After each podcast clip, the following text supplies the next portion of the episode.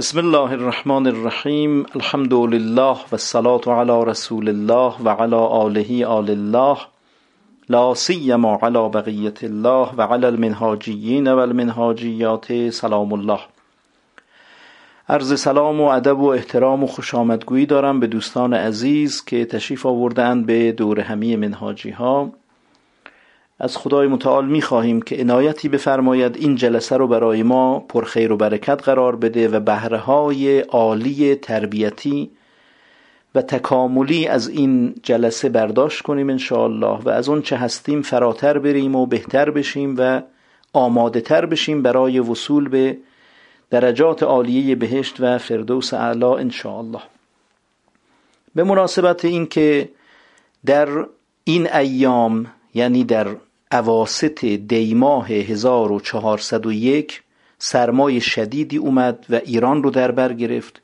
به ویژه خراسان رو و به طور خاص مشهد و اطراف مشهد رو به حدی که در حد 20 درجه و شاید بیشتر زیر صفر دما رسید و خیلی ها دچار مشکل شدند لوله هاشون ترکیده یخزدگی ایجاد شده و از جمله افت فشار گاز داشتیم و هشدارهایی که مرتب می‌دادند. و مانند اینها یه نکته رو می‌خوام عرض کنم که پیام یکی از دوستان این رو با هم یه حلاجی بکنیم که تمرینی بشه برای اون چه که گفتیم که قرار است اون چه در زمان ما در لحظه ما ایجاد میشه و مربوط است به مسائل تربیتی اون رو در جلسه بحث کنیم و اون زاویه تربیتش اون قسمتی که مربوط است مرتبط است به تربیت ما اون رو بازگو کنیم شفاف کنیم و روشن کنیم برای خودمون.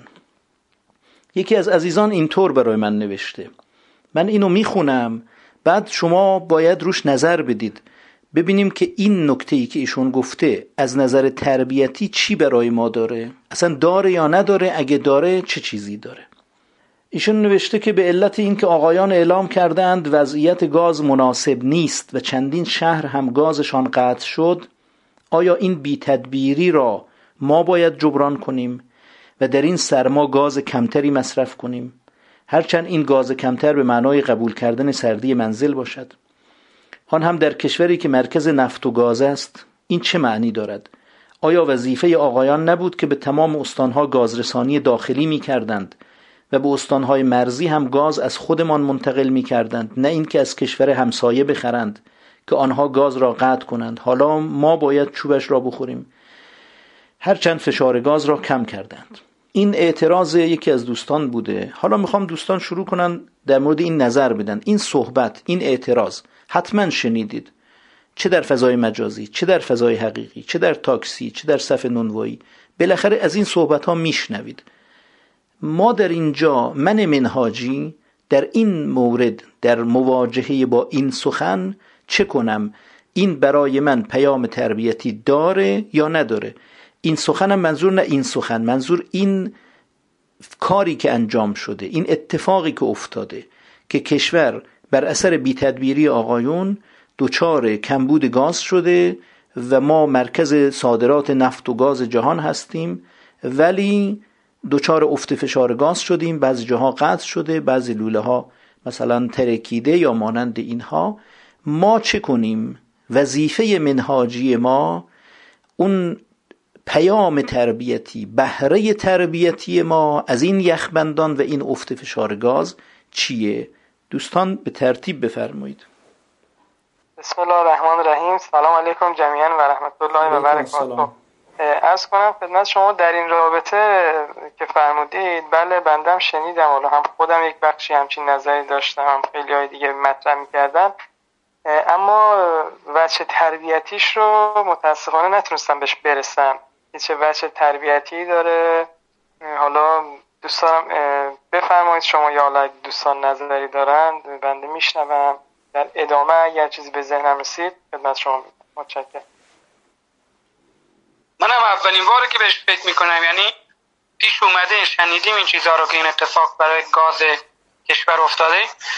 ولی موضوع مهمی برام نبود که بخوام بهش فکر کنم. تا الان که شما مطرح کردین که باید بهش یعنی آیا میشه اصلا بهش فکر کرد بخش تربیتی داره یا نه خب تو این فرصت کوتاه اگر یه فرصت بیدین که ما یه مقدار بیشتر فکر کنیم به نظرم بهتره. عرض سلام.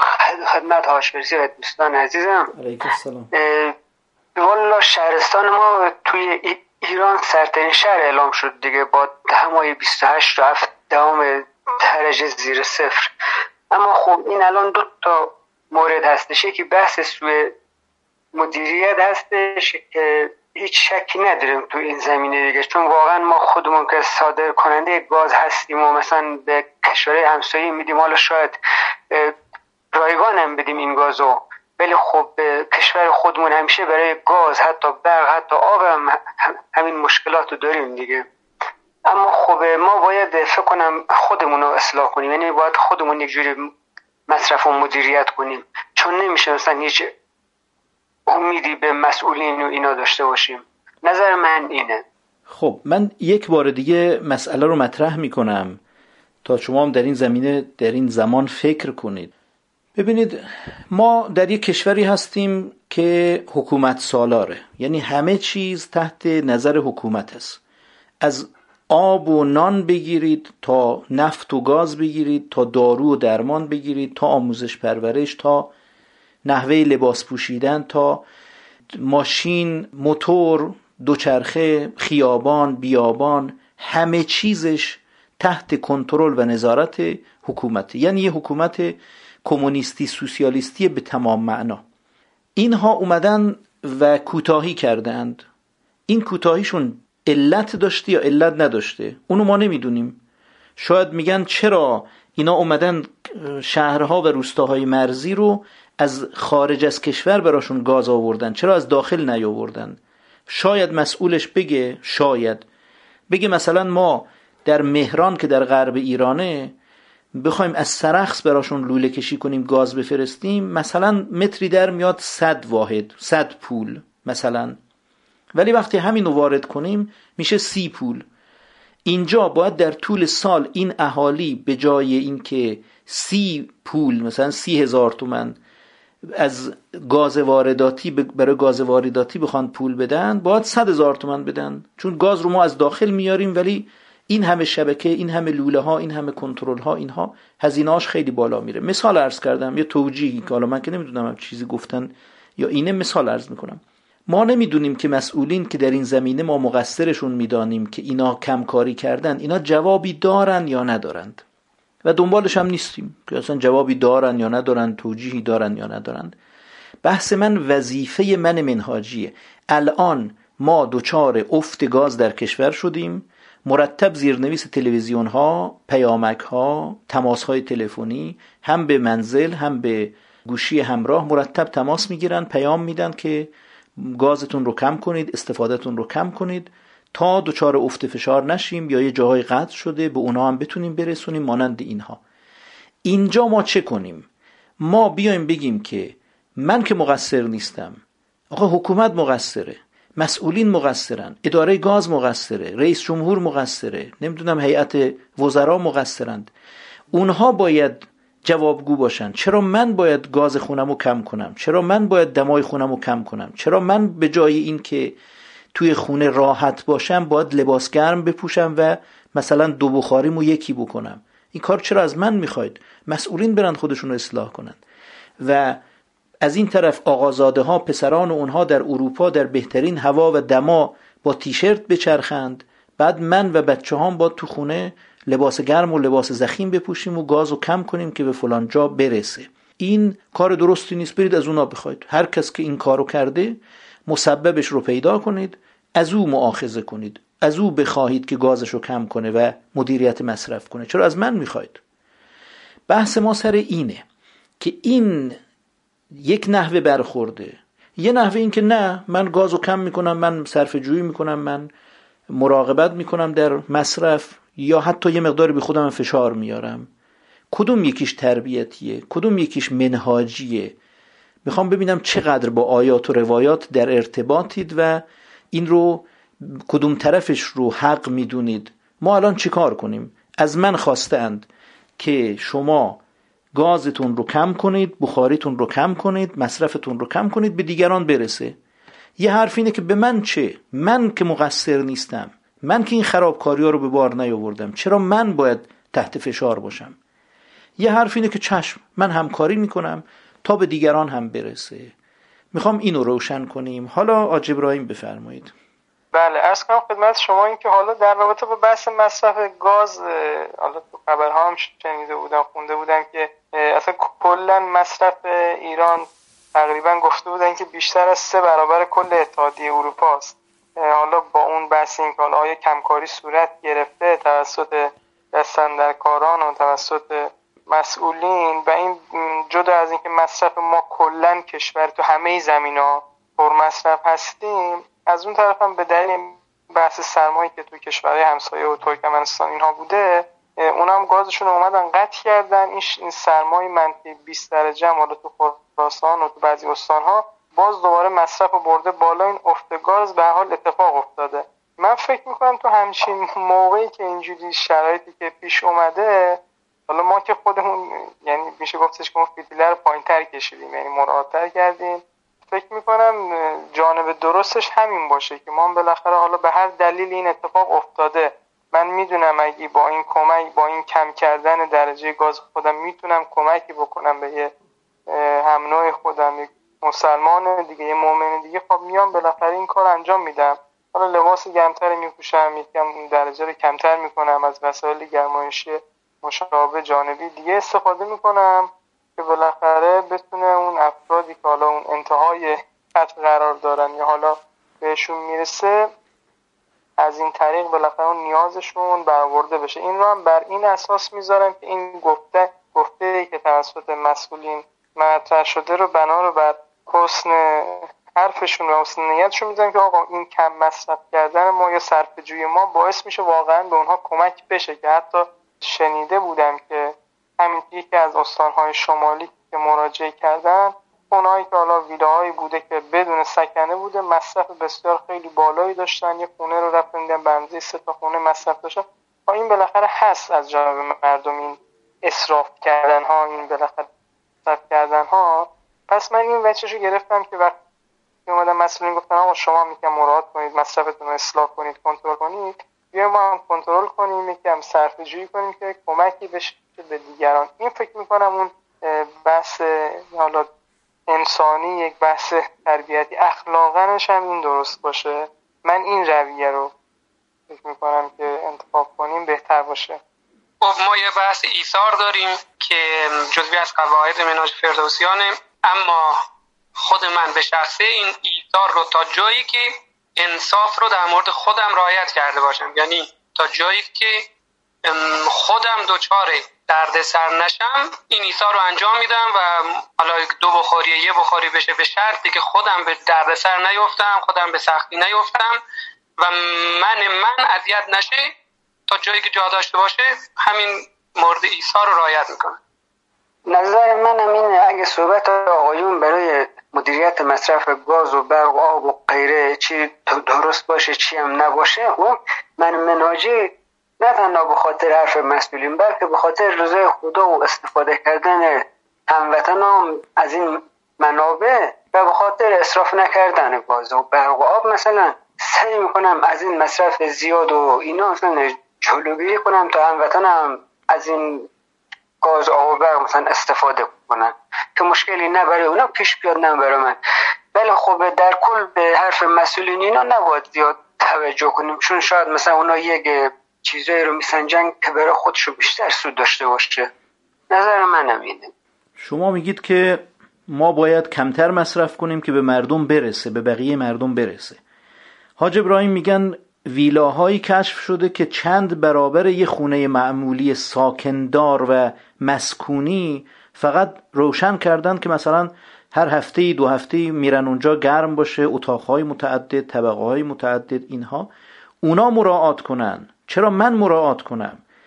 من اگر به خاطر مردم بخوام کوتاه بیام و به خاطر مردم کم مصرف کنم به اونهایی بگن که پر مصرفن اونهایی که ویلا دارن اونهایی که چند طبقه دارن اونهایی که چند تا اتاق دارن که اصلا نمیرن داخلش و داخل اونها بخاری روشنه پکیج روشنه و مانند اینها. چرا من که مثلا دو تا اتاق دارم من باید یه اتاق و درش رو ببندم؟ من که دو تا بخاری دارم من باید یکیشو خاموش کنم.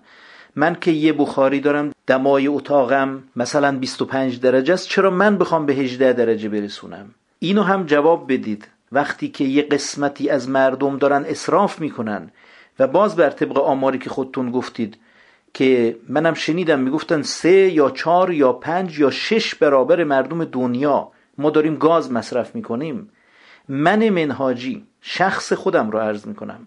من توی کشوری زندگی می‌کنم که عموم مردمش شش برابر استاندارد دنیا گاز مصرف می‌کنند یا بفرمایید گاز اصراف می‌کنند. حالا من بیام و بخاریمو کم کنم من بیام به خودم فشار بیارم. این چه توجیهی داره؟ این کجاش تربیتیه؟ اینو کجای مسیرم قرار بدم؟ من اینو می‌خوام. الان شما میگید به خاطر مردم که به مردم برسه چرا من کوتاه بیام؟ خب این همه آدمی که این همه دارن آلاف و علوف دارن اونا کوتاه بیان و اونها مراعات هموطنان کنن. چرا من کوتاه بیام؟ اینو دوستان جوابی دارن بفرمایند. بله این که به حال افرادی هستن که حالا پر مصرف هستن دارن اسراف می‌کنن یا خونه هایی هستن که خالی هم دارن بیرویه مصرف می‌کنن این درسته. واقعا اگه باید عادلانه و منصفانه بخوایم نگاه کنیم باید بیان اونها رو قطع کنن اونها رو محدود کنن. و این ولی از طرف ما نیست. این از طرف حالا مسئولین و اون کسانی که قدرتش رو دارن. البته دیدم خیلی جاها هم اومدن قطع کردن دیدن خالی بود هشدار دادن و دارن قطع کردن. این از جهت اونهاست. یعنی مسئولین می‌تونن بیان اونهایی که حالا پر مصرف هستن رو شناسایی کنن اونها رو مدیریت کنن. اونها که کم مصرف هستن حالا بذارن همون مصرف کمشون رو انجام بدن. ولی از طرف من که نمی‌تونم اونها رو بالاخره بگم آقا اونا برن کم مصرف کنن یا بگردم کیا هستن برم اونا رو قطع کنم من فکر می‌کنم که تو این شرایط باز من خودم باید اصلا همه گیدم اصراف می‌کنن همه دزدی می‌کنن همه یه مسیر خلافی رو میرن. یا خب من هم برم این خب اصلا تربیتی و به اصطلاح اون بحث رشد دهنده نیست. حالا تو بحث مبارزه مثبت هم که ما داشتیم بحث رشد دهنده بودنش ملاکه این رشد نیست. دیگران بخوان خودشون رو تغییر بدن خب من رشدی نمی‌کنم اینجا. حالا با صرفه کردن با ایثار کردن با گذشت کردنه که من می‌تونم خودم هم رشد بکنم. من میگم باز تو همین شرایط با همین شرایطی که الان هست دیگرانی هم دارن اصراف می‌کنن پر مصرف هستن و اصلا اونها باید خودشون رو مدیریت کنن کنترل کنن اصراف نکنن. ولی با این شرایط من خودم رو نگاه می‌کنم. شخصیت خودم اون شخص خودم من خودم.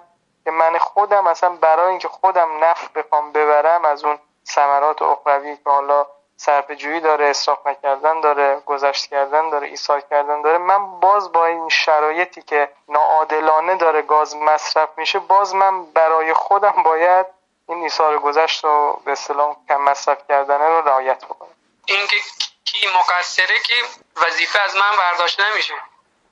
الان من به این نتیجه که رسیدم کمتر مصرف کردن من به یه هم نوعی به یک انسان دیگه که تو خطر تو دردسر کمک می‌کنه و من باید وظیفه خودم رو انجام بدم.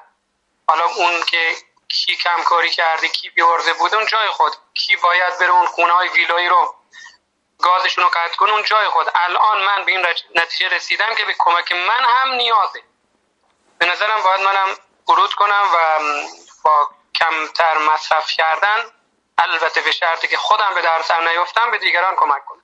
خب وقتی منم که می‌بینم مثلا مسئولین اومدن مصرف پلکانی رو جا انداختن که با مصرف بیشتر هزینه بیشتری باید بدم خب منم سعی می‌کنم به اندازه مصرف کنم که آخر ما زیر پرداخت قبضش مثلا نمونم.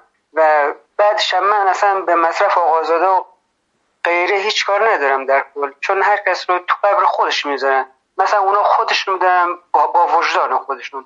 منم سعی می‌کنم مصرفم طوری باشه که به قول معروف به کار باقی هم مشکلی پیش نیاد و مثلا که برای اونا خلالی پیش نیاد.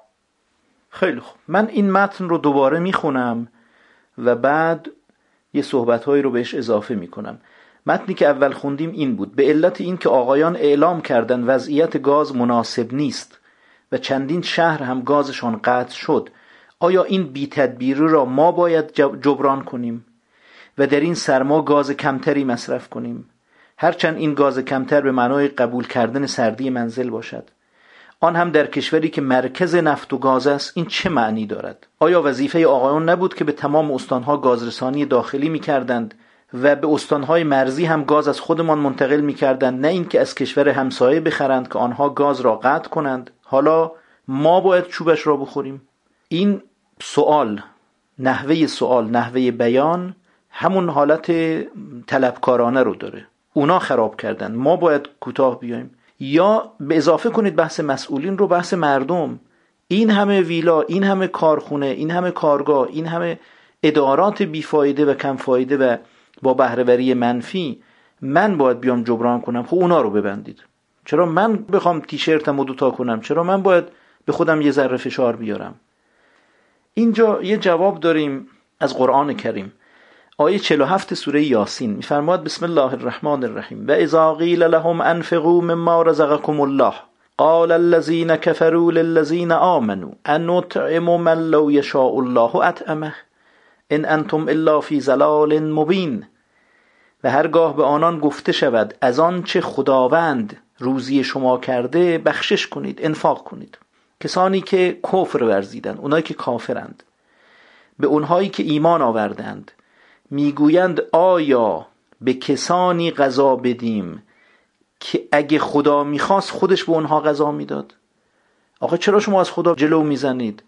خدا به این آدم غذا نداده روزی نداده درآمد کم داده. بعد شما میگید تو که این همه غذا داری این همه میوه داری نخلستان ها داری ثمرات داری تجارتت عالی بوده درآمدت خیلی خوبه. بیا به این کمک کن. خب خدا خودش می‌تونست کمک کنه دیگه.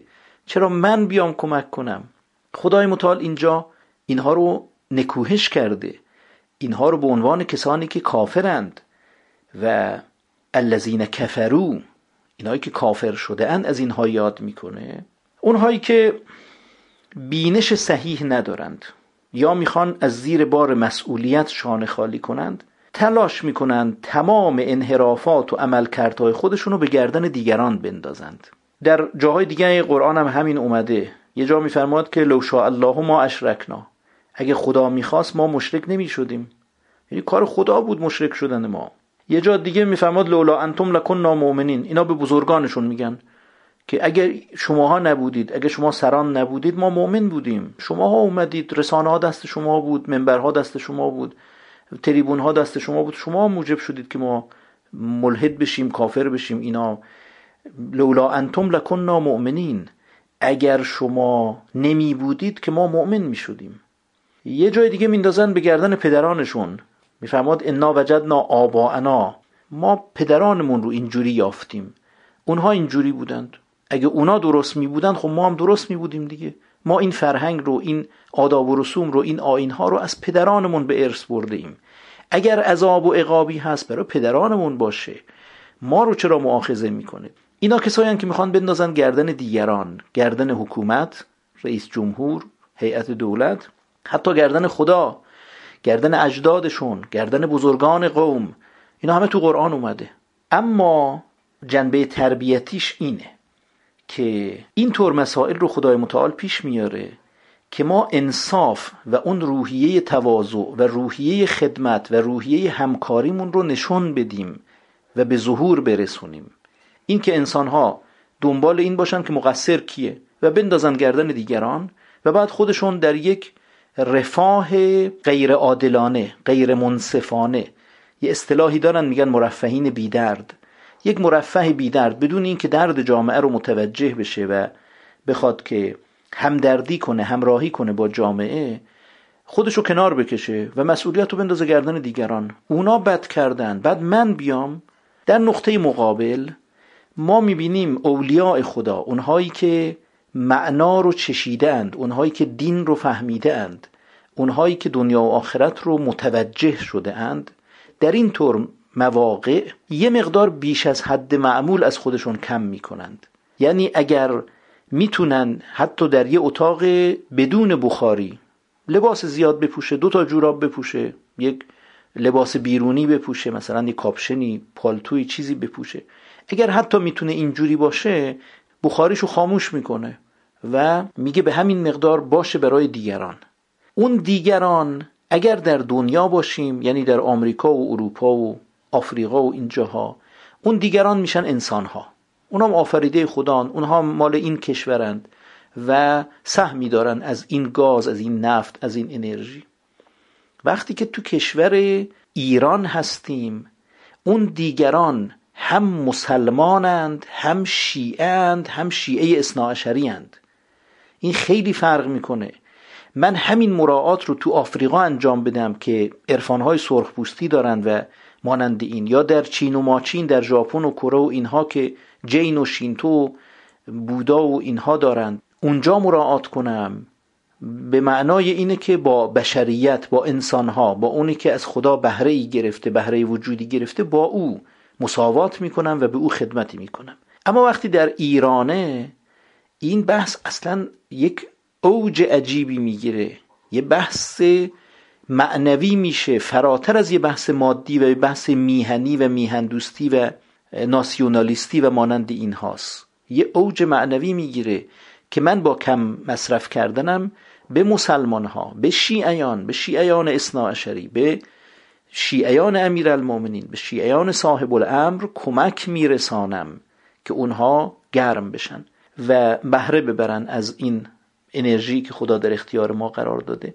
این وقایع که پیش میاد بدون اینکه مسئولین بگن بدون اینکه درخواست بکنن آه و ناله و زاری کنن مرتب تماس بگیرن و زیرنویس تلویزیون کنند اینو در نظر داشته باشید. ما با توجه به محدودیت منابع و مانند اینها سعی کنیم کمتر مصرف کنیم. آب هم همینطوره. ایران یک کشوری است که سالهاست دچار خوشسالیه. آب رو هم کمتر مصرف کنیم. من دیدم بعضی از همین خانواده ما یا جایی میریم اینها من دقت می‌کنم مثلا یه لیوان برداشته و آب خورده. بعد این رو آب می‌کشه. اون آبی که داخل لیوان میریزه و آبی که باهاش لیوان رو میشوره و لبه های لیوان و داخلش و پشتش و اینها چیزی در حد چهار لیوانه. یعنی یک لیوان آب می‌خوره و چهار لیوان آب فقط صرف شستن لیوان آب می‌کنه. حالا این لیوان آب نه چربه نه رنگی داره نه جرم و قباری داره هیچی نیست فقط این آب خورده. و می‌تونه با یک ذره آب فقط لبش رو بشوره. اگر می‌خواد مراعات بهداشت بکنه و بحث مثلا سرماخوردگی و آنفولانزا و کرونا و مانند این هاست و الا همون هم نیاز نیست. بالاخره دهان مسلمان است و پاک است و شرابخور که نیستن دهانشون خونی که نیست نیاز به تطهیر که نداره. آب خوردی بعدم بذار سر جاش. برای شستن یک استکان یک پیاله یک استکان نلبکی می‌بینید گاهی وقتا یک لیتر دو لیتر اینا آب میریزند. منم تذکر میدم. جاهایی که میرم افرادی رو که می‌بینم تذکر میدم برای مثل آب گاز برق اینها مراعات کنند. بعضی وقتا هم دیگه واقعا خسته میشم. میگم خدایا دیگه من به اندازه توانم و شاید بیش از توانم تذکر دادم و دیگه اگه می‌خواست اثر کنه حتما اثر می‌کرد. این اون بخش امر به معروف و نهی از منکرشه که یک وظیفه علاهده و جداست. اما خود ما باید این رو یاد بگیریم که به منابع طبیعی به اون چه خدا عنایت کرده احترام بذاریم. این احترام گذاشتن ما از تواضع میاد و این تواضع ما کرامت نفس ماست و موجب رشد و ترفیع درجه ماست. این که انسان در مقابل نعمتهای خدا خاضع باشه خاشع باشه. این خیلی عظمت داره. این خیلی از نظر تربیتی ارزشمنده. لذا شما در خانواده که هستید می‌بینید همسرتون فرزندتون می‌خواد یه چیز ساده رو بشوره آب رو باز می‌کنه زیاد و این رو مثلا میشوره. شما به ملایمت به خوبی بهش تذکر بدید که مراعات کن که ما از نظر حامل های انرژی حالا آب باشه برق باشه هر چیزی اینها رو مراعات کن و خودتون هم در عمل مراعات کنید.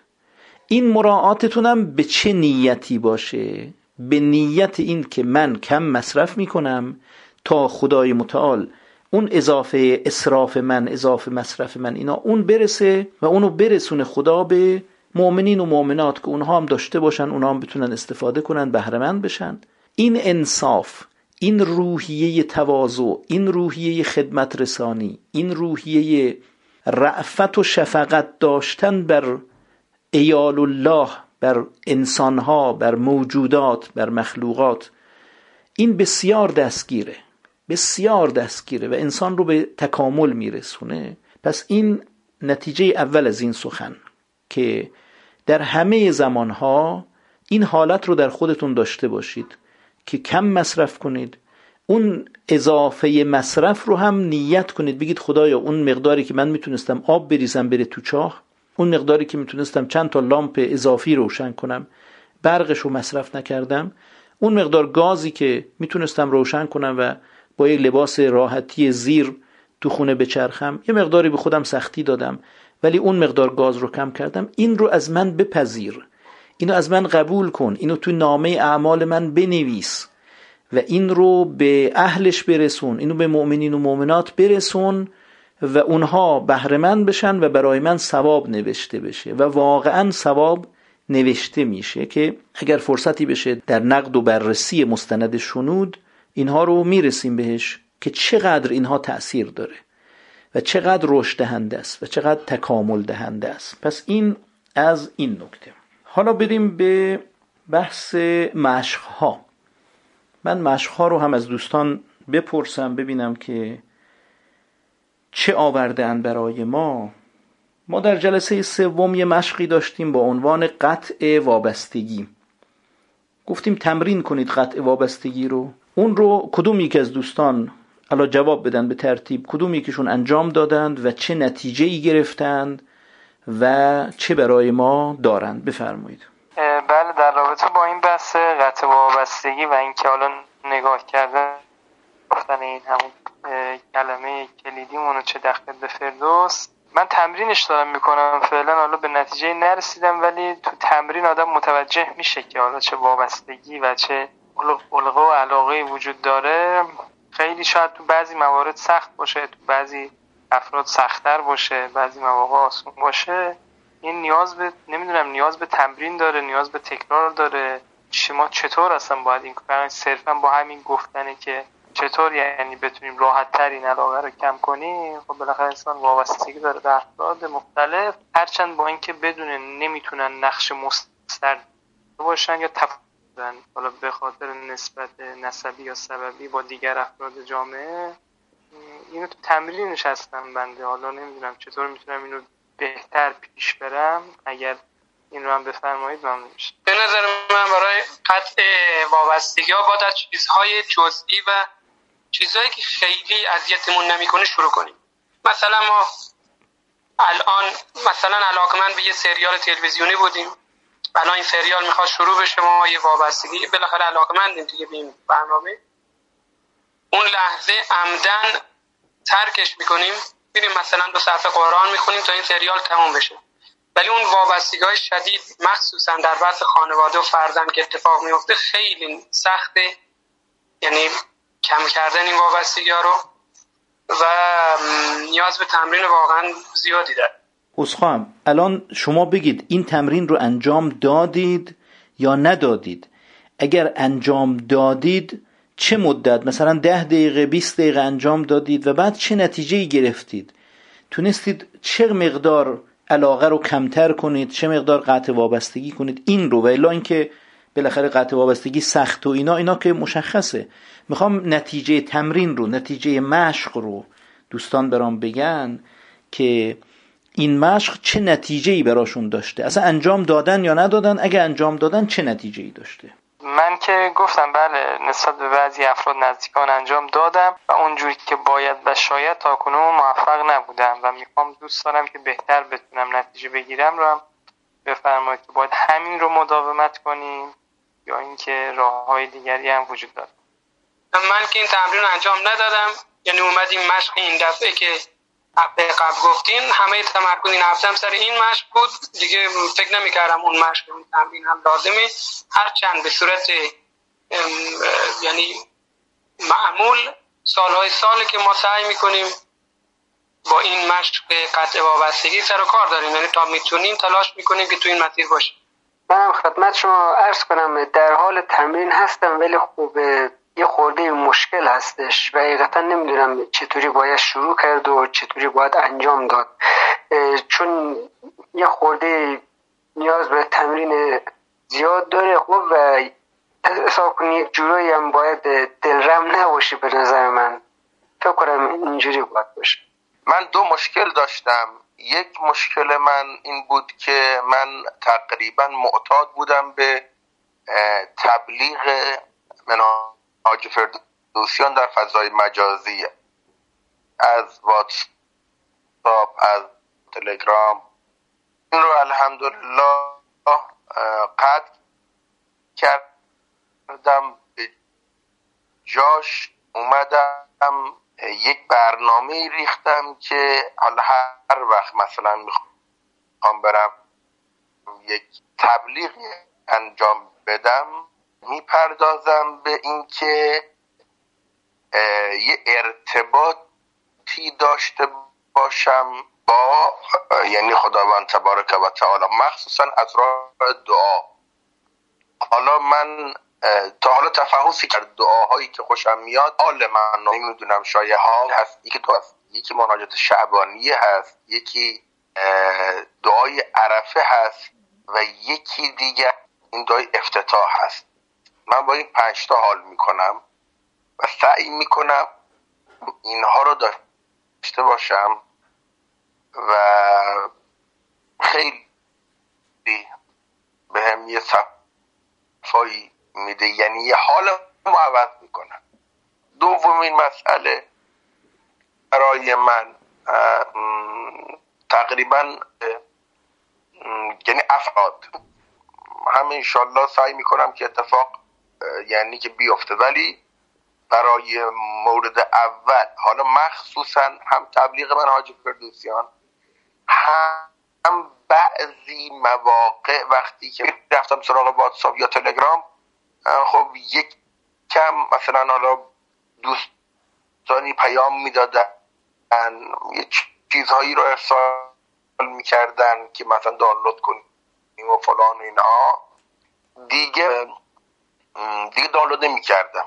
یعنی دیگه اصلا قرارم این بود که برم همون کارهایی که با این دعایی که حالا ما عوض می‌کنه.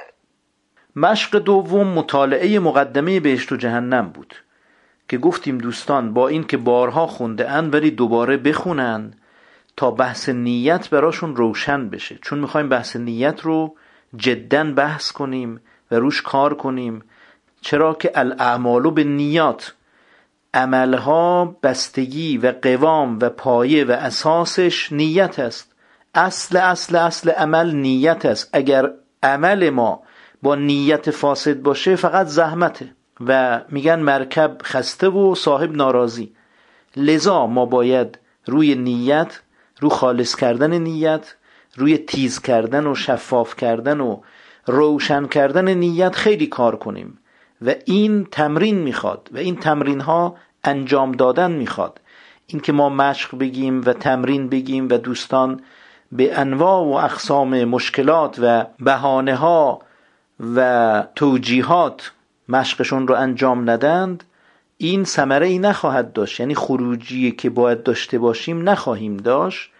و البته اینجا یه حالتی هم نداره که کسی به کسی وابسته باشه. اونی که مشقش رو خوب انجام میده اونی که تمریناتش رو درست انجام میده ترقی پیدا می‌کنه تکامل پیدا می‌کنه رشد می‌کنه و اونی هم که کاهلی می‌کنه تنبلی می‌کنه خودش رو توجیه می‌کنه و بهانه میتراشه او هم در جا خواهد زد و عقب خواهد ماند. حالا سوال بعدی من اینه. دوستان باید مقدمه بهشت و جهنم رو کامل به دقت اون بخش اشکال اساسی و پاسخش رو باید میخوندند. بله جلسه قبلم که مطرح شده بود. بله من مطالعه کردم خوندم. حالا مشخصا از جای سوالی دارید. بله منم مطالعه کردم و اتفاقا مطلبم واسم جا افتاد. ولی اول یه مطلبم بگم. شما بعد اون دوتا مشق اولی یه وقفه ای که افتاد دیگه ما فکر کردیم دوتا مشق دیگه الان مطرح نیست. یعنی مشق سوم بود. کاش اینو مطرح می‌کردین هم قطع وابستگی ها رو دوباره بیارین بالا که یه بار دیگه این تمرین داشته باشین. منم مطالعه کردم. هاش برسی و الان جوابش هم هستش. اگه بخوایم بگم جوابش رو بنده هم مطالعه کردم. بله بفرمایید. خیلی خوب. حالا میریم به مشق جلسه ششم. مشق جلسه ششم مبنی بر مشق اول جلسه سومه. یعنی تمرین قطع کردن وابستگی. اگر اون رو بتونید به خوبی اجرا کنید پیاده کنید در ساحت وجودتون این وابستگی ها رو شناسایی کنید و قدم به قدم اونها رو قطع کنید. بعد در این تمرینی که برای جلسه ششم گفتیم مشق جلسه ششم می‌تونید خیلی به راحتی و به خوبی عمل کنید. مشق جلسه ششم این بود. فرزندتون مریض میشه. شما باید اونو ببرید دکتر و باید براش دارو بخرید. این که بچه رو بر میدارید با موتور ماشین یا بغلش می‌کنید می‌برید پزشک و بعدم براش دارو می‌خرید نیت شما از این کار چیه؟ این رو بفرمایید. سوال مشخص من اینه. فکر کردید روش حتما فکر کردید و بررسی کردید. هدف و نیت و قرض درست کدومه؟ نیت های انحرافی که به ذهنتون رسیده اونا کدومه؟ اونا رو هم در کنارش گفته بودیم که یادداشت کنید. حالا بفرمایید.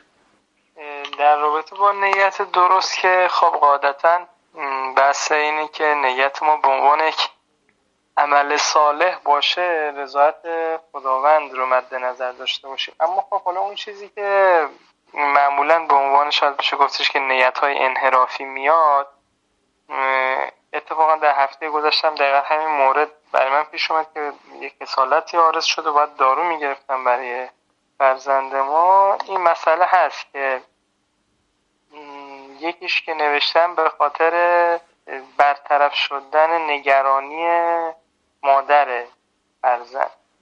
در محل بعدیش یکی دیگه بود که نگرانی خودم. که آقا شاید مثلا به ذهن من رسیده بود که خب چیز خاصی نیست سال یک بیماری جزئیه یک سرماخوردگی ساده است. نیاز به دارو هم نداره. دو روز سه روز برای خودش خوب میشه. ولی اینکه خب مادر فرزند نگران باشه یا خودم نگران باشم برای برطرف شدن این نگرانی خیال آسوده کسب کردن چون این دفتره ذهنی هم داشتم هرچی میمدم اینجاش بذارم که من اینجا اصلا بگم این نگرانی باشه. یعنی یه کاری می‌کنیم که آقا این دارو بگی نگرانی هست. ولی رضایت خداوند فراهم میشه.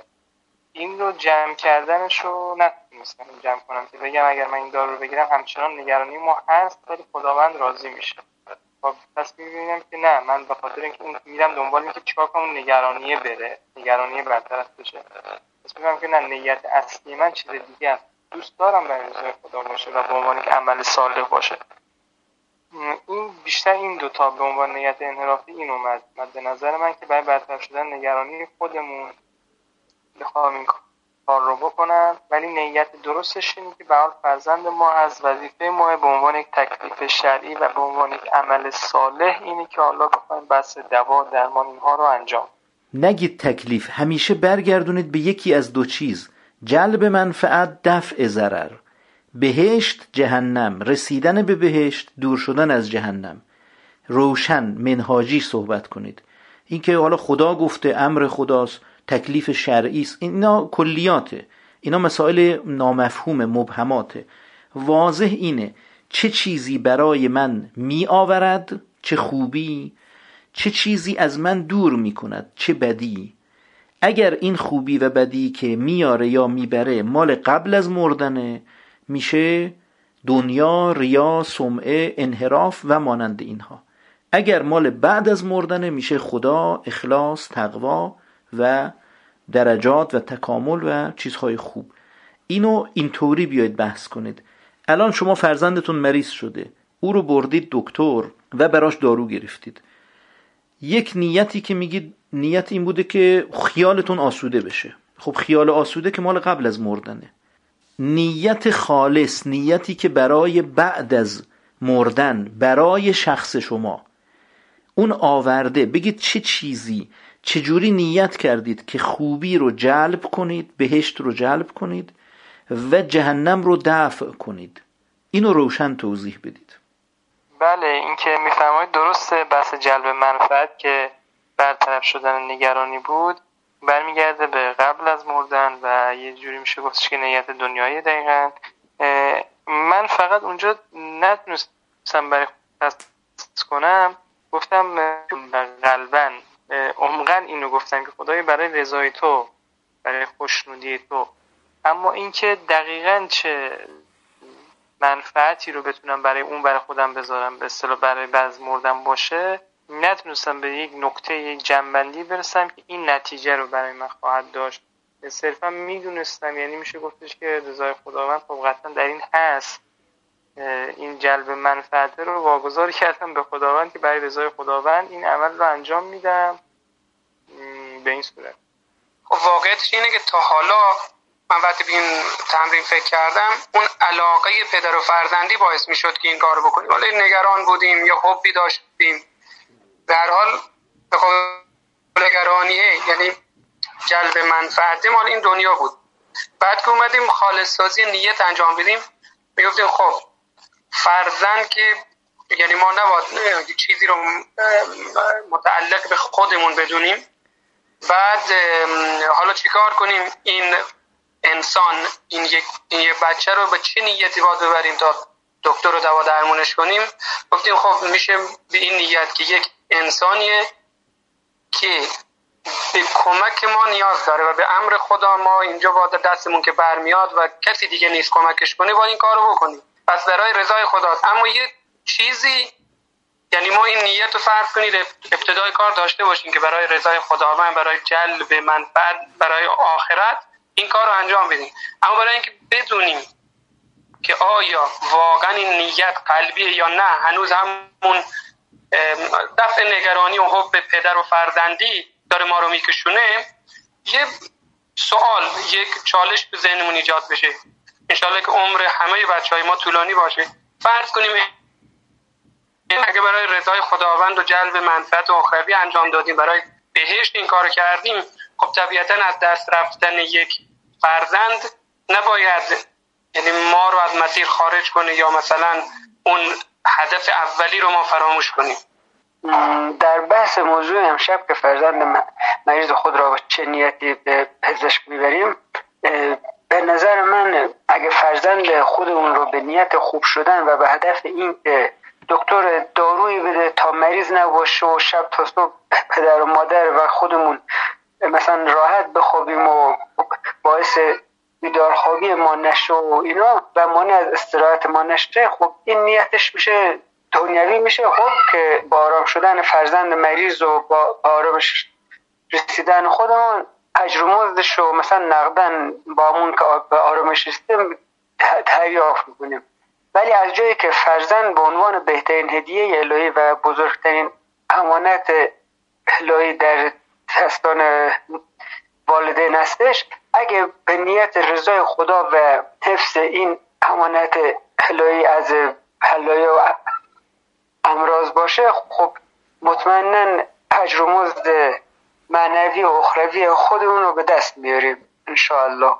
من مشقی نداشتم نسبت به این قضیه ولی وقتی اهل اینم نیستم که بچه هم رو ببرم دکتر و اینها حالا بعد مواقعی که پیش میاد به استرار به خاطر این هست که 90 درصد از عقوبتش میترسم که وظیفه من هست که ببرم. ده درصد فقط حالا اگر مثلا برای ثواب اینها باشه ولی غالب 90 درصد خاطر اینکه عقوبت نشم و وظیفه ما انجام بدم این کار می‌کنم. تقریبا تو بحران ها اینجوری هم مثلا یه آتیشی می‌گیره یه جایی اینها از باب این که بعدا این کارو می‌کنم. کمکی اگر بکنم. اگر نه مثلا حالا کمک همینجوری بدون اینکه بحرانی دست بیارم. صداتون خیلی قطع و وصل شد. یه دفعه دیگه بفرمایید. چیکار می‌کنید؟ بله. ببخشید از اینکه اینترنت ما نمی‌دونم حال و روزش خیلی خوش نیست. انشالله که درست بشه. حرف من اینه که من مشقی نداشتم نسبت به این موضوع. الان دارم فکر می‌کنم الان که فکر می‌کردم. خب بین کلامتون چرا مشق انجام ندادید؟ من عرض کردم من نشنیدم مشق چیز رو. سوال من اینه چرا شما مشق انجام ندادید؟ من اونطور که شنیدم حاج فاضل گفتن که چون من این اصلا این فایل جلسه رو که نبودم فایلش هم گوش نکردم به تبش اصلا در جریان مشق این جلسه قرار نداشتن اینا که این که میشه عذر بدتر از گناه. یعنی من نبودم این یک گناه. بعد فایلش هم گوش ندادم این دو گناه. به همین خاطر مشقش هم انجام ندادم این سه گناه. خب این که درست نیست. الو؟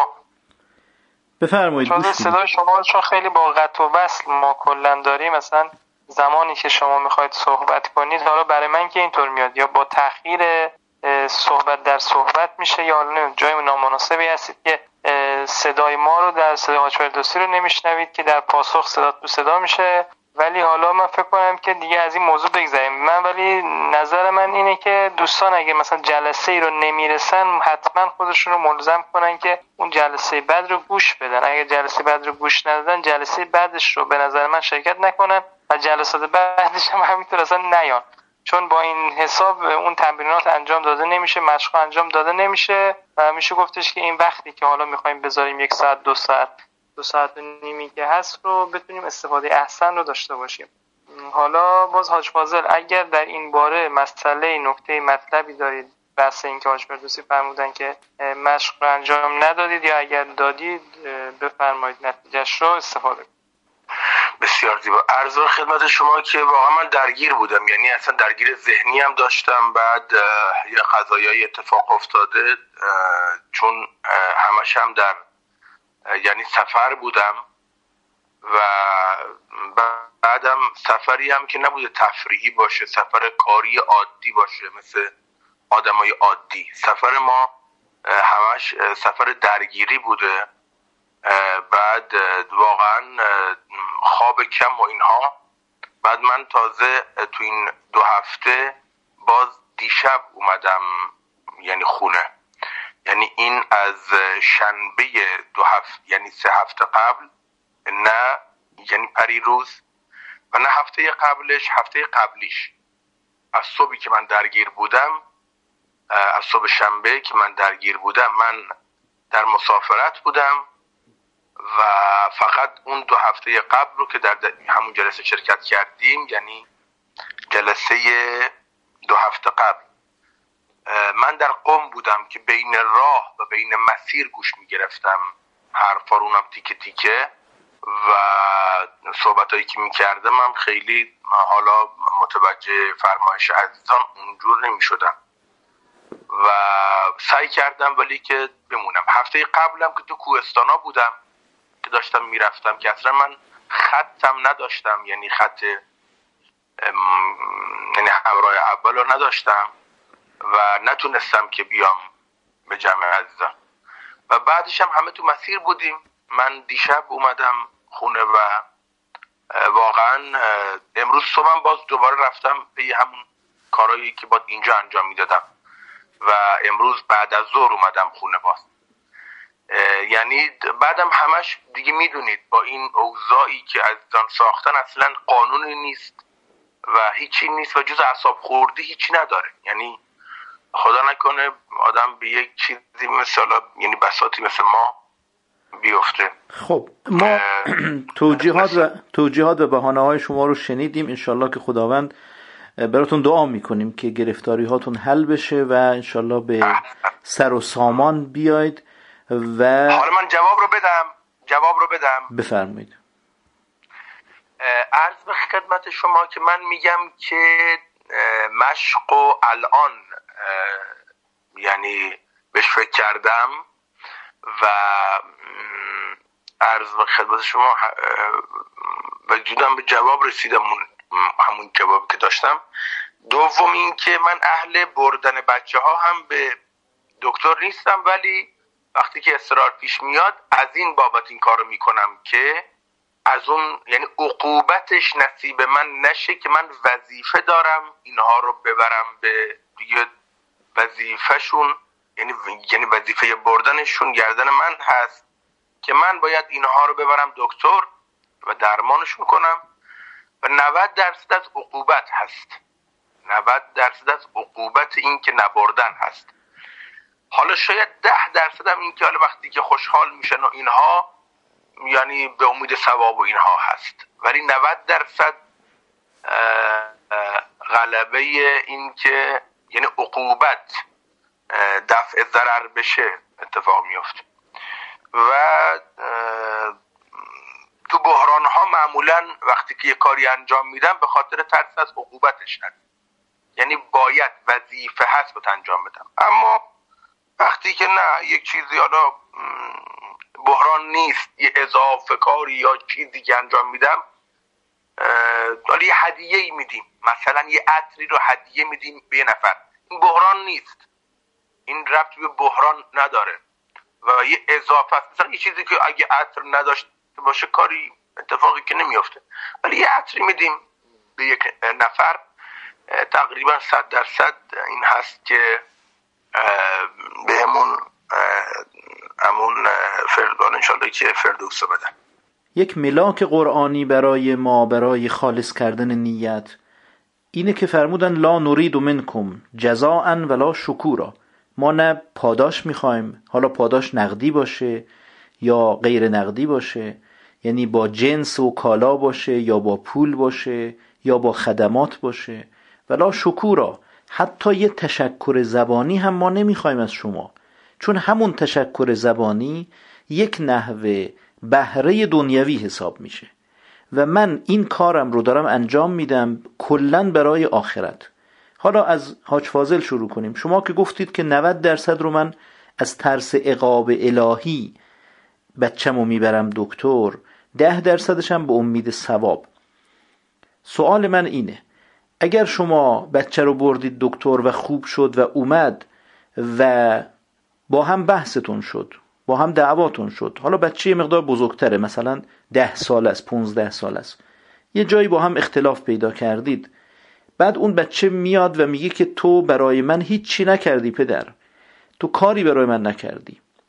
آیا به او گزارش خواهید داد خواهید گفت تو در تاریخ فلان یا مثلا همین هفته پیش همین دیروز تو مریض بودی تب داشتی حالت بد بود من از کارم زدم از مشتریام زدم از مطالعم زدم از خوابم زدم و تو رو برداشتم بردم پیش دکتر و درمانت کردم خوب شدی. حالا به من میگی هیچ کاری نکردی.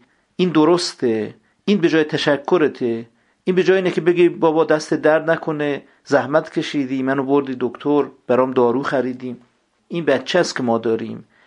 همه بچه آدمیزاد دارن. ما مار داریم تو آستینمون پرورش میدیم. آیا به او اینجوری خواهید گفت؟ یا کلا این رو به عنوان یک وظیفه الهی؟ چون 90 درصد به خاطر این بوده که جهنم نرید. ده درصدش هم به خاطر این بوده که بهشت برید و ربطی نداره. یعنی بچه مریض شده بردیدش دکتر به خاطر فرار از جهنم به خاطر رسیدن به بهشت حالا بچه اومده منت می‌ذاره. یا طلبکار توقع داره میگه تو کاری برای من نکردی چرا کاری نمی کنی آیا به او خواهید گفت من این کار رو به برات انجام دادم یا نخواهید گفت؟ این رو سپردید به خزانه غیب الهی به خزانه حفظ الهی که براتون حفظ کنه به عنوان یک عملی که شما رو از جهنم نجات بده به بهشت برسونه. اینو حاج فاضل جواب بدن بعد دوستان همینطور به ترتیب هم جواب ما رو بدن که دقیق سوال اینه آیا تو دعواهاتون خواهید گفت این رو؟ مثلا بردید بچه رو دکتر بعد که اومدید نهار نداشتید. به خانومتون میگید خانم من بچه رو بردم دکتر تو چرا نهار درست نکردی؟ این بچه رو اعصابت بود. من بردمش دکتر ساکت شد سالم شد آوردم. توی نهار نمی‌تونستی درست کنی. آیا اینو خواهید گفت یا نخواهید گفت؟ حاج فاضل بفرمایید. نه خیر چون این حرف رو حساب چیزی نمی کنم نه. و دوم اینکه من فقط برای قول هام خیلی حساسم که وقتی بچه هام میگن که تو مثلا گفتی که این کار رو برات انجام میدم. مثلا بعضی وقت میگن که ندادی. میگم که خب خریدم برات اینو. تو گفتی اینو برات مثلا خریدم.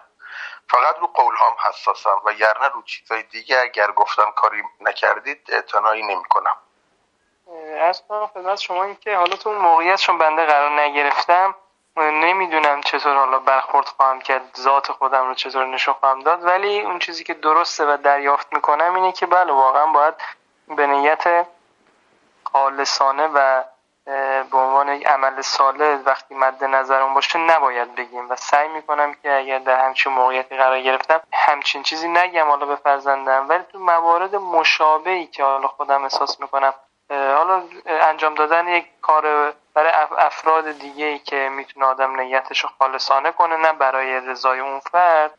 می‌بینم که آره اینجور روحیه ندارم که به شخصه بخوام منت بذارم بگم من این کار رو انجام دادم که انتظار دارم تا همچین کاری رو انجام بدی. اون بچه اخروی و ثمره آخرتش مد نظرم بوده که بیان نمی کنم و نکردم و در این زمینه هم حتما سعی می‌کنم که بیان نخواهم کرد والا به نظر منم کاری که برای رضای خدا باشه نباید هیچ منتی توش باشه چون که اجر مزدش از بین خواهد رفت. و البته نباید یادمون بره که رفتاری که ما با والدینمون داریم ما دقیقا باز همون رفتار و فرزندانمون با خودمان خواهند داشت. موردی رو خاطرم میاد. زمانهایی که بدون خالص کردن نیت یه عملی رو همینجوری مثلا نظر مردم خوبه یا ما اصلا اونو خوب می‌دونیم از نظر شهری انجام می‌دادم ممکن بود بعد انجامش اگه با ناملایمتی های مواجه میشم منتش رو سر کسی بذارم نه اینکه منت بذارم. مثلا می‌گفتم آره ما اومدیم این کارو کردیم شما این جوابتون شد. ولی چندین مورد سراغ دارم. که ابتدای کار کتاب قواعد رو باز کردم. هدفم از اون عمل رو یعنی مثلا یه عمل کوچیکی هم نبوده. یه کار بزرگی بوده که حتی بینش تهمت ها نیش و کنایه های هم شنیدم. ولی چون ابتدا قبل از شروع اون عمل یعنی مثال عینی برای خودم دارم. قبل از انجام اون عمل کتاب قواعد رو باز کردم. هدف رو و دلیل این کار رو در آوردم و یعنی برای بهش انجامش دادم و هیچ وقت نشده با همه نیش و هایی که بهم زدم مسیر اون کاری که می‌خواستم بکنم منتی سر کسی بذارم. حتی یعنی شده که طرف یه کاری کردم که طرف ابتداعا مخالف بوده خیلی مقاومت می‌کرده بعدا فهمیده که به نفع شده و من چرا اصرار می‌کردم هیچ وقتم به روش نیاوردم. ولی این فقط مربوط میشه به اون مواردی که من قبل از انجام اون کار همه قواعد و قوانین مناج در مورد اون بررسی کرده بودم خیلی خوب. حالا من چند تا نکته بگم. اول اینه که ما فرزندمون رو به چه نیتی وقتی مریض شد ببریم به پزشک و براش دارو بخریم؟ بر اساس مشق اول جلسه سوم که گفتیم قطع وابستگی رو تمرین کنید. وقتی تمرین می‌کنید قطع وابستگی رو عمیقا متوجه میشید که شما یک نفرید و فرزند شما یه نفر دیگه است همسر شما یه نفر دیگه است پدر شما مادر شما برادر شما خواهر شما اینا دیگرانند. یه مقدار که میرید جلوتر متوجه میشید که شما یه نفرید بدن شما یه نفر دیگه است. بدن شما مال دنیاست. بدن شما نعمتی است. مرکبی است که خدای متعال عنایتتون کرده. گفته با این نعمت با این مرکب روحت سوار این بشه و یک برهی یک فاصله زمانی رو در این نشعه در اسفل و سافلین سیر کنه تکامل کنه و توشه لازم برای مراحل بعدی رو کسب کنه. بعدا شما این مرکب رو این نعمت رو استفاده کامل و بردی رهاش کن. می‌برن دیگران توی خاک دفنش می‌کنن.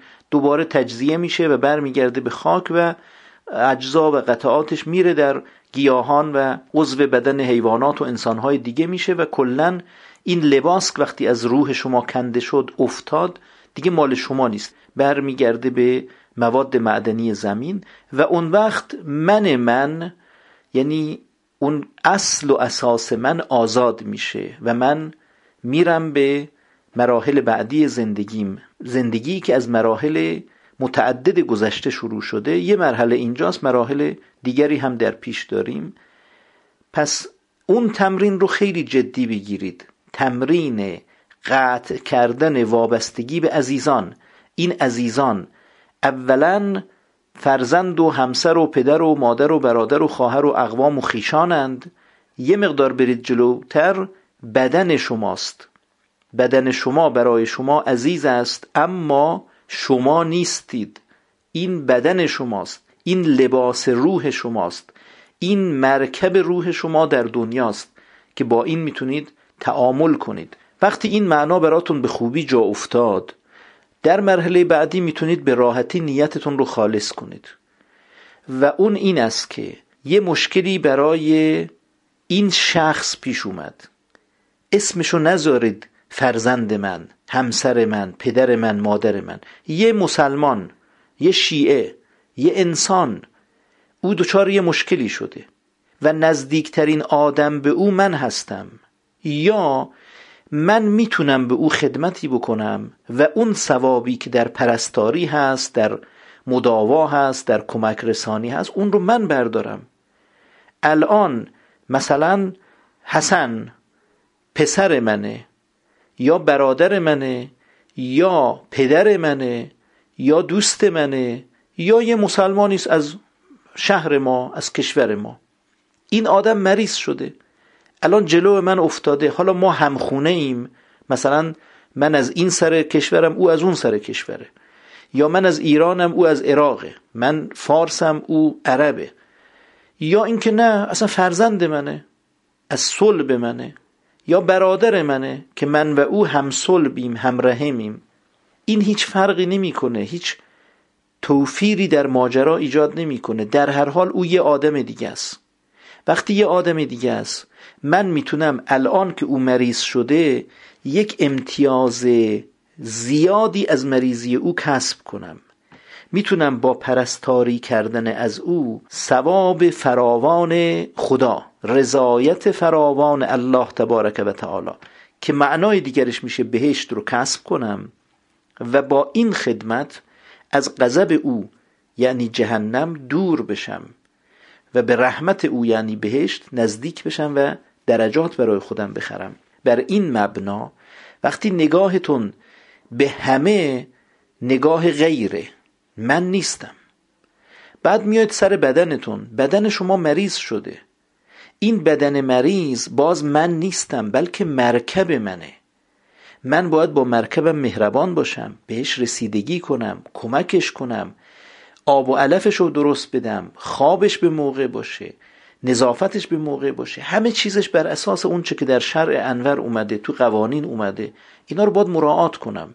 تا این مرکب همیشه سر حال و سر پا کمک من باشه یار و یاور من باشه که بتونم این برهه عمر رو این قسمت از عمر طولانی و شاید بگیم بی انتهام رو در دنیا به خوبی و خوشی طی کنم و درجات و تکاملم رو دریافت کنم و استفاده کنم و خودم رو برسونم. این شخص که از بیرون اسمشو می‌ذارن فرزند من. این شخص یک مسلمان یک شیعه یک شیعه زاده ایشون مریض شده. چه فرصت خوبی است که من او رو ببرم پیش پزشک براش دارو بخرم کمکش کنم او سالم بشه. این چقدر ثواب داره چقدر ارزش داره. همین رو تسری بدید به همسرتون. نگید این همسر منه. این همسر دختری است یه خانومی است. از انسانها یه انسانی است یه مسلمانی است یه شیعه است. وقتی که مریض شد وقتی که نیاز به کمک داره به عنوان یک انسان مسلمان محترم در نزد خدای تبارک و تعالی دارای جایگاه که او روزی داره از خدا. او اولا خلقت گرفته ثانیا رزق گرفته. بعدا هم اومده با شما یک عقدی بستن و یک قراردادی که با هم زندگی کنید. وقتی تونستید عنوانها رو بشکنید. عنوان ابوت و بنوت و زوجیت و اینها رو شکستید. همه رو به یک چشم دیگران دیدید و جسم خودتونم گذاشتید کنار اون دیگران. اونجا به این نتیجه می‌رسید. یعنی به راحتی می‌تونید نیتتون رو خالص کنید. خدایا خدمت به این آدم رضایت تو رو در پی داره بهشت تو رو در پی داره. من می‌خوام بهشت تو رحمت تو رزوان تو رو بگیرم. پس به این خدمت می‌کنم. و یه مقدار که دایرش وسیعتر شد بدن من. من دارم میرم حمام. این حمام رفتن امر توست.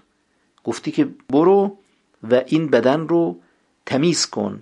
این بدن رو بخوابون. این سر شب بخوابه که سحر روح تو آزاد باشه. درگیر جسم خسته کوفته کمخواب مانند اینها نباشه.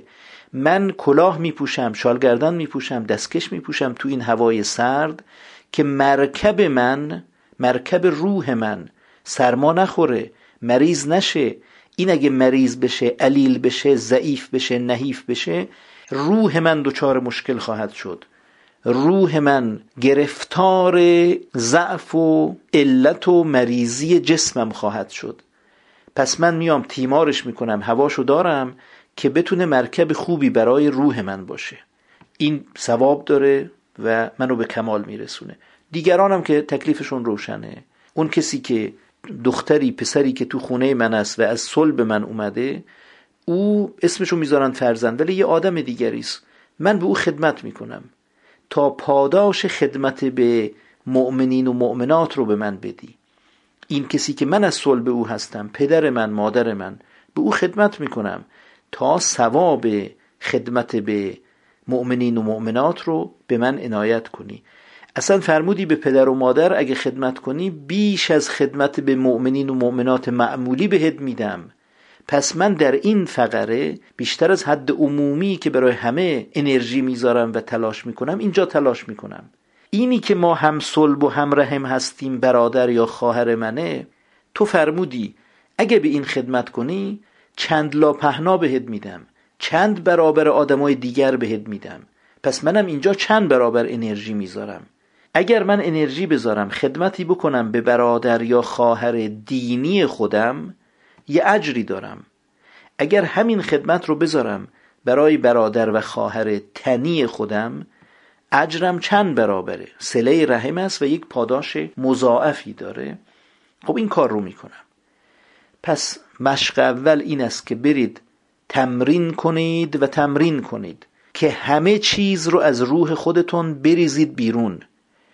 این که فرزند منه من دلبسته او هستم این دلبستگی نیست این وابستگیه این عاطفه یه جایی شما رو اذیت خواهد کرد. عاطفه یعنی چی؟ عاطفه یعنی اون چیزی که موجب میشه که ما عطف کنیم برگردیم. نقاط عطف زندگی ما نقاطی است که ما همیشه به اون برمیگردیم و یادآوری می‌کنیم و خاطراتش رو مرور می‌کنیم. اگه عکسی داریم فیلمی داریم خاطره ای داریم این میشه نقاط عطف. اون سفری که ما رفته بودیم فلان جا 20 بار سی بار من اینو خاطرش رو گفتم. اون سفر میشه نقطه عطف. بعد از اونم سفرهای دیگه رفتم قبلش هم رفته بودم ولی اون سفر خیلی سخت گذشت یا اون سفر خیلی به ما چسبید. و لذا اینقدر هی تکرارش می‌کنم هی بر میگردم به اون قضیه. قضیه ای که مثلا پدرم مادرم برادرم دوستم از دستش دادم. اون تصادفه اون مراسم ازدواج اون سودی که کردیم اون شرکتی که زدیم و مثلا ورشکسته شد و اونقدر ضررهای فراوان کردیم. اون معامله ای که کردیم به یک دفعه از فرش به عرش پریدیم و چقدر سود کردیم و زندگیمون رو ساختیم. اینا همیش میشه نقاط عطف زندگی ما.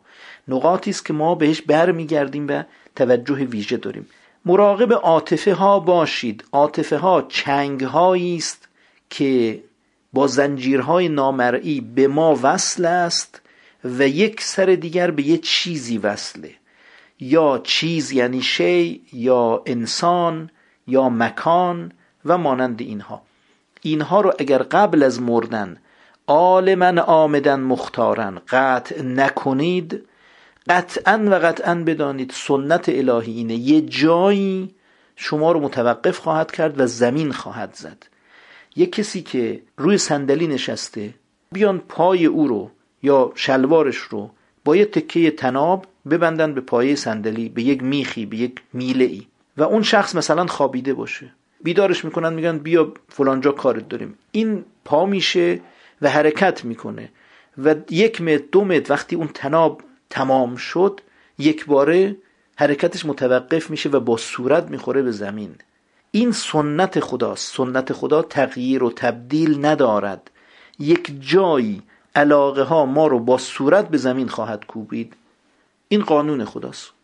مگر این که الان چشممون رو باز کنیم این خواب زدگی رو از مغز و فکر و ذهنمون خارج کنیم چشمهامون رو بشوریم جور دیگری نگاه کنیم دقت کنیم که آقا من چند تا از این وابستگی ها دارم چند تا از این دلبستگی ها دارم. اینی که به عنوان عاطفه مهر محبت تو ذهن ما ریخته اند. انسان باید عاطفه داشته باشه انسان باید محبت داشته باشه. انسان ذاتا به فرزندش علاقه داره ذاتا به پدر و مادرش علاقه داره ذاتا به برادر و خواهرش علاقه داره. اینا همه نکته انحرافیه. اینا همه از شیطانه. اینا همه می‌خواد ما رو غرق کنه در تعصب جاهلیت. تعصب جاهلیت این بود که اونی که هم قبیله خودش بود رو بر حق ترجیح می‌داد. یک کسی از قبیله ما زده یک کسی دیگری رو کشته چون هم قبیله ماست او نباید قصاص بشه او نباید مجازات بشه. ولو اینکه قاتل است. این تعصب جاهلیه. اینو خداوند رسما رد کرده در قرآن هم هست در روایت هم هست و پیامبر خدا خیلی با این مسئله مبارزه کردند که حق باید اجرا بشه. نه تعصبات نه این علاقه های کورکورانه. و ما اینها رو داریم. چه بخواهیم و چه نخواهیم چه خوشمون بیاد چه خوشمون نیاد. ما این تعصبات رو داریم. من در حکایات دیدم نمی‌دونم راست یا دروغه. اینش رو نمی‌دونم که به نظرم میاد که نباید خیلی بهره از واقعیت داشته باشه اما یه پیام جالب داره این حکایت. میگن یه روزی یوسف نبی کودکی بود بین کودکان داشت بازی می‌کرد. حضرت یعقوب پیامبر یه سیبی گلابی یه میوه نوبرانه خوبی داشت. ایشون دوست داشت اینو بده به یوسف. ولی خب برادران بودند و بچه ها هم بودند بازی می‌کردند. لطف خوشی نداشت صورت خوشی نداشت که ایشون یوسف رو صدا بزنه و بگه این نوبر مال تو باشه این میوه نوبرانه. ایشون غلامش روی غلام سیاهی داشت مثل پاره شب. او رو صدا زد. گفت غلام این رو بگیر و برو به زیباترین کودکی که اینجا بازی می‌کنه. اینو بده به او. و او رفت و برگشت. و جناب یعقوب گفت به کی دادی؟ گفت به بچه خودم. گفت چرا به بچه خودت؟ او هم که مثل تو یک تکه غیر بود. گفت هرچی نگاه کردم زیباتر از بچه خودم ندیدم. به او دادم خورد. اینجا غلبه تعصبات و احساسات است بر منطق. ارز کردم این داستان من احتمال زیاد میدم که ساختگی باشه. ولی پیامش برای ما پیام واقعی است و حقیقت است. ما خیلی جاها دچار تعصبات میشیم و اون علایق میاد و روی حق طلبی ما حق خواهی ما اثر منفی می‌ذاره قباری مینشاند. و این قبارها اینجا هم که حساب نشه اینجا هم که دیده نشه اینجا هم که اثر نگذاره قطعا و قطعا در وجود ما هست و به زودی بعد از انتقال به عالم بعدی کاملا مکشوف خواهد شد. در عالم بعدتر یعنی در قیامت به طور کامل و واضح میاد و گریبانمون رو می‌گیره و خفت می‌کنه و آزارمون خواهد داد. برمیگردیم به مشق اول. مشق اول تمرین قطع کردن وابستگی به عزیزان است. در جلسه سوم توضیح دادم دوستانی که گوش ندادن برن دوباره کامل گوش بدن. ببینید چی گفتیم اونجا. بشینید. به این آدمی که برای شما عزیز است. پدر مادر فرزند همسر برادر خواهر همکار رفیقی که سالهای سال است با هم هستید و مانند اینها عزیزانتون. بشینید و به اینها نگاه کنید و بدون اینکه کلامی بر لب بیارید در ذهنتون با او سخن بگید. بگید ای شخص ای کسی که تو عزیز من هستی. به چه مناسبت تو عزیز منی؟ تو چقدر می‌تونی برام جلب منفعت و دفع ضرر کنی؟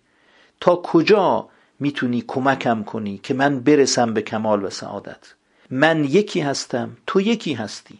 امکان داره که من برم به بهشت تو بری به جهنم. و امکان داره که تو بری به بهشت و من برم به جهنم. در عالم بعدی که امروز انصابی نیست. همه نسب ها متن قرآن نسب ها قطع میشه. اینجا دیگه من پدر فلانیم پسر فلانیم معنا نداره. تو خودت کی هستی؟ حتی جسمت هم معنا نداره. من کسی هستم که سنگین وزن بودم بازوم دور بازوم اینقدر بوده دور گردنم اینقدر بوده قطر سینم اینقدر بوده. اینا اصلا ارزش نداره. شما مرکب رو داشتی چاق می‌کردی فربه می‌کردی. و او هم فربه شد فقط بهره مار قبر بیشتر شد. مثلا اگه قرار بود هزار تا مورچه بخورند و سیر بشن دو هزار تا خوردن. اما همراه خودت که نیاوردی این رو. اون جسم بسیار فربه و چابک مرکب شما بود در دنیا. چرا اونو من حساب کردی؟ من اونیه که میره به عالم بعدی میره به درجات و پناه بر خدا به درکات. اون من است. پس این رو برید روش کار کنید. عزیزانتون رو. نه یک نفر که چند نفر. بشینید فکر کنید به اونها نگاه کنید و اینو یادداشت کنید. به ذهن تنها کفایت نکنید. حتما رو کاغذ بنویسید که امروز من به نمی‌خواد اسمشو بگید که شاید اون کاغذ باید دیده بشه اونا گله بکنن اینها. امروز من به عزیزم نگاه کردم و به او گفتم تو چی کار می‌کنی برای من؟ تو چه جایگاهی داری؟ چه آورده ای داری؟ و برسونید خودتون رو به اینجا که ما دو نفریم. نگید این بچه منه نگید این زن منه نگید این معشوقه و محبوبه منه نگید این پدر و مادر منه. ما دو نفریم. حتی من و جسمم دو نفریم. جسم من مال دنیاست. من مال مراحل بعدیم. من در مراحل قبلی جسم دیگری داشتم. در مراحل بعدیم جسم دیگری خواهم داشت. اینجا این مرکب این لباس رو پوشیده و بعدم رهاش می‌کنم میرم دوباره یک لباس برزخی میپوشم. در برزخ. یه لباس در قیامت میپوشم یه لباس در بهشت انشاءالله میپوشم. لباس یعنی جسم. یه تجسد خاصی خواهم داشت یک تجسم خاصی خواهم داشت. ما با این تمرین می‌تونیم مراحل رو برای خالص کردن نیت هموار کنیم. تا زمانی که شما این زنجیرها رو پاره نکردید و خودتون رو از اطرافتون به اضافه جسم و جسدتون. جدا نکردید رها نکردید. مطمئن باشید که در بحث خالص کردن نیت دچار مشکلات عدیده خواهید بود. به محض اینکه بخواید قدم بردارید می‌بینید که یه علاقه ای یه عاطفه ای یک نقطه عطفی یه چیزی اومد و مسیر شما رو خراب کرد و شما رو دچار نیت دنیویه کرد. اینی که اسمشو می‌ذارید عزیز من وقتی مریض شد شما حالتون بد میشه قطعا و قطعا بدانید. اینجا نمی‌تونید برای رضای خدا و برای خدمت به دیگران و برای درجات بهشت به او خدمت کنید. اینجا باید برای خوب شدن حالتون به او خدمت کنید. وقتی که دلتون به استراب افتاد به تپش افتاد نگران شدید ضربان قلبتون بالا رفت عرق کردید در این حالت خیلی خیلی مشکله. که بتونید نیت رو خالص کنید بگید خدایا من برای اون طرف برای رضای تو می‌خوام به این آدم کمک کنم. من شاید به ذهنم به زبانم اینو بتونم بگم ولی واقعیت اینه برای این ضربان قلبم. این نفسی که اومده تو هنجره و تو حلقم داره خفم می‌کنه من دارم برای این کار می‌کنم. می‌خوام یه کاری بکنم که جگرم که اومده تو حلقم بیاد پایین. این فشار خونم که رفته روی 18 و 19 این بیاد روی حد طبیعی و نرمالش. این حدقه های چشمم که زده بیرون عرقی که بر من نشسته لرزشی که به دست و پام افتاده قوتی که از زانوهام رفته می‌خوام اینا درست بشه و برگرده.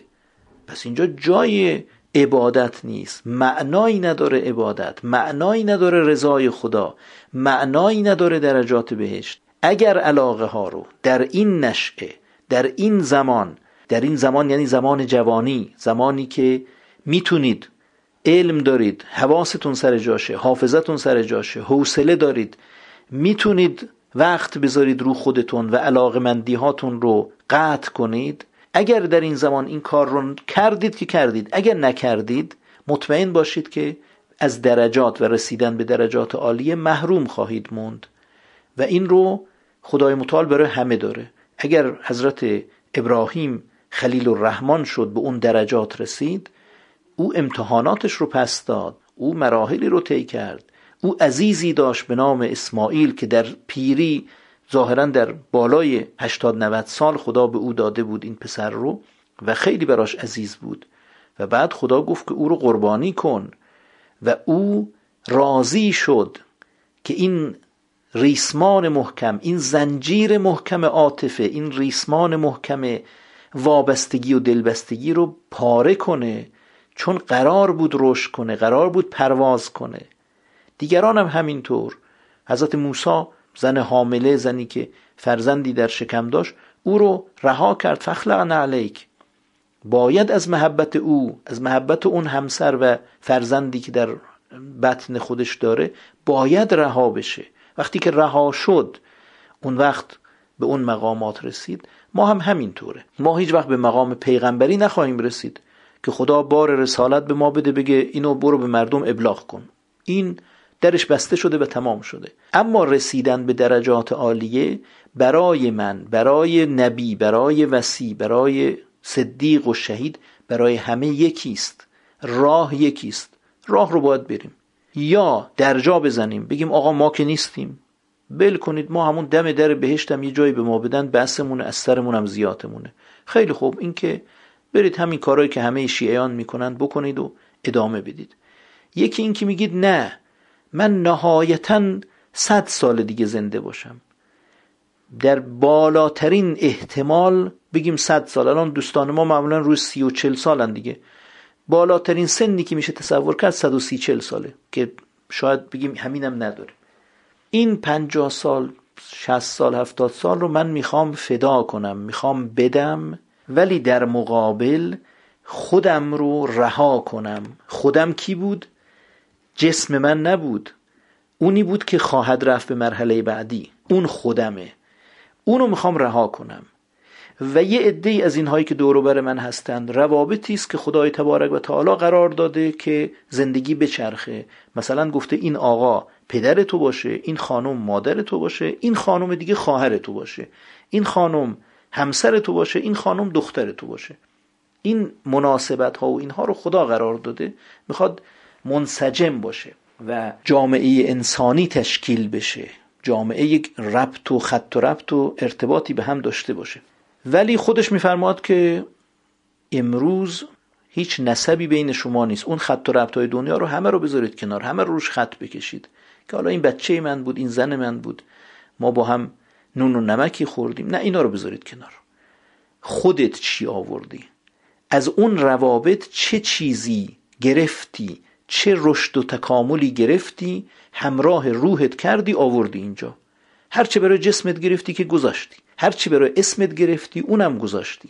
هرچه برای رفاه و آسایش و خوشنامی و مانند اینها. اینا همه مال دنیا بود. چه برای اینجا آورده ای سعدی بیتی داره. میگه نام نیکی گر بماند زادمی به کزو ماند سرای زرنگار. و خود سعدی این بود. در مورد حافظ نگاه کنید. یه عده او رو تایید می‌کنن میگن آدم خوبی بوده. یه عده هم به شدت با او مخالفن و او رو یک شرابخور لاوبالی بیقید حتی کافر اینها می‌دونن. اما در مورد سعدی اینطور نیست. سعدی رو از دم همه قبول دارن و همه به او میگن شیخ عجل و حکیم و آدم فرزانه ای بوده. یعنی نام نیکی براش موند. نام نیکی گر بماند زادمی به کزو ماند سرای زرنگار. از سعدی سرای زرنگاری نموند اما نام نیکی موند. اما از منهاجی قرار نیست نه سرای زرنگار بمونه نه نام نیک.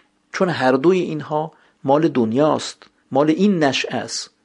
اینجا دیویست تا خیابون و مؤسسه و مدرسه و دانشگاه و مانند اینها رو به نام فلانی زدند. خب بزنند. این که نشد ارزش. اینو که با خودش نبرد.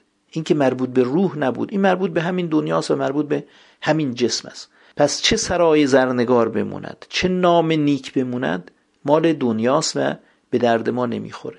تأکید می‌کنم برمیگردم جلسه آینده انشالله در مورد مشق قطع وابستگی بیشتر سخن خواهیم گفت و بیشتر باز خواهیم کرد مسئله رو و کاری غیر از این نداریم.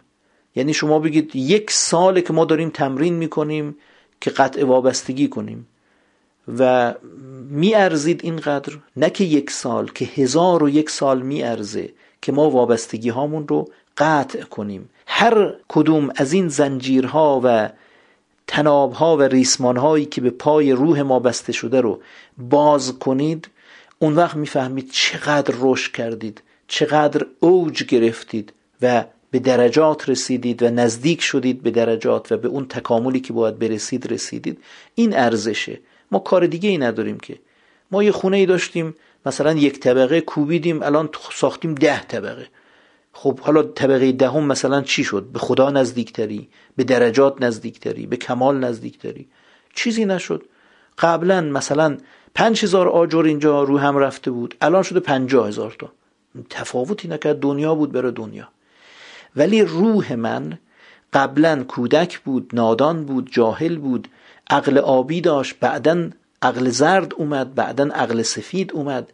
و من به طاعت حق تبارک و تعالی مشرف شدم و به اطاعت او مزین شدم و خودم رو ساختم پرداختم و این سنگی که گذاشته بودن جلو من ذره به ذره با میخ و چکش به جانش افتادم و از او یک مجسمه بسیار نفیسی تراشیدم که میگن این مجسمه فقط جاش در قصر پادشاه هست باید ما ببریم در بهترین جاها. این بود حاصل عمر ما حاصل کار ما. در دنیا چه کردی؟ هیچی نکردیم. فقط خودسازی کردیم. در دنیا یعنی شما صادرات نکردید واردات نکردید دو نفش نساختید چیزی رو ارزون نخریدید گرون بفروشید. معامله نکردید تجارت نکردید. سفر دریایی نکردید دور دنیا رو نگشتید. نه هیچ کدوم نکردیم. پس چه کردی؟ پس در دنیا مشغول چه بودی؟ من مشغول خود تراشی بودم. فقط روحم رو هی تراشیدم تراشیدم تراشیدم. تمام این آداب آینها علاقه ها وابستگی ها این قازوراتی که از مسیرهای مختلف بر روح من ریخته شده بود اینا رو یکی به یکی پاک کردم زدودم پیرایش کردم. الان یک روح پاک خالص بی وابستگی بدون نقطه عطف بدون عاطفه آورده ام وقتی خدا میگه که پرواز کن وقتی منادی حق میاد راحت لبیک میگم. دیگه بر نمیگردم عقب. ببینم اون عشق من معشوقه من عاطفه من نقطه عطف من اون چیه؟ تکلیفش چه خواهد شد؟ دلشوره دارم براش دلنگرانش هستم. نه اون یکی بود من یکیم. حتی جسم من جسم من مدتی در خدمتم بود خدمتکار من بود. الانم دیگه نوبت رسیده که من برم و جسم دیگری داشته باشم. خب خدا خیرت بده جسم خوبی بودی تو رو رها می‌کنم بسپارنت به مار و مورهای قبر رو دفنت کنن زیر خاک که بوی تعفنت مردم رو آزار نده. منم رفتم دارم میرم پیش رضای خدا پیش درجات عالیه. بحث های دیگه هم موند. حالا دوستان اگر نکته پایانی دارن بفرمایید که بحث رو جمع کنیم. یه سوال دارم این که ما برای خالص کردن نیت نیاز به یه معیار داریم. خب معیار ما یعنی بهترینش. تنها معیاری که داریم منهاج فردوسیانه. ما در مورد مریضی فردن داریم قانون قاعده شو اما آیا هست مواردی که ما نتونیم از طریق منهاج فردوسیان به نیت درست برسیم؟ یعنی نیاز به بصیرت یا بینش خاصی هست یه جنبندی استخراج خاصی نمی‌دونم. یعنی نتونیم مستقیما از قواعد و قوانین درش بیاریم؟ علال قاعده نباید چون این چیزی باشه. یعنی من حداقل الان چیزی به خاطر ندارم و برخوردی باش نداشتم. عنوانی که عرض کردیم یه عنوان کلیه. خدمت به مسلمانان خدمت به شیعیان. حتی برید بالاتر خدمت به انسانها. حتی دایرش رو باستر کنید خدمت به حیوانات. به تمام اینها خدمتی بکنید و کمکی بهشون برسونید. مورد رضای پروردگار است و اجر داره. تمام انسانها و تمام حیوانات در این دایره می گنجند به هر کدوم که خدمتی برسانید کمکی برسونید جانش رو نجات بدید آبی بهش بدید نانی بهش بدید سرپناهی بهش بدید این مورد رضای حق تعالی و ثواب داره. فقط نکته مهم مهم اینه نیت ابتدایی رو میشه به راحتی خالص کرد. اما ادامه دادن این نیت خالص بسیار مشکله. در جلسات آینده انشالله با این چالش هم بررسی خواهیم کرد و ورود خواهیم کرد به این مسئله. ادامه دادن نیت از شروع نیت بسیار سخت تره و چه کنیم که نیت رو بتونیم ادامه بدیم؟ این هم یه نکته است برای جلسات آینده انشالله خب این که ما نی... مثلا همین مورد خاص رو میگیم. نیتمون رو برای اینکه خالص کنیم بگیم خدمت به انسان خدمت به خلق الله خدمت به مؤمنین. این که اون خدمت آیا اصلا ارزش معنوی داره یا مثلا مثلا میگم برای خودم یه مثال پیش اومد.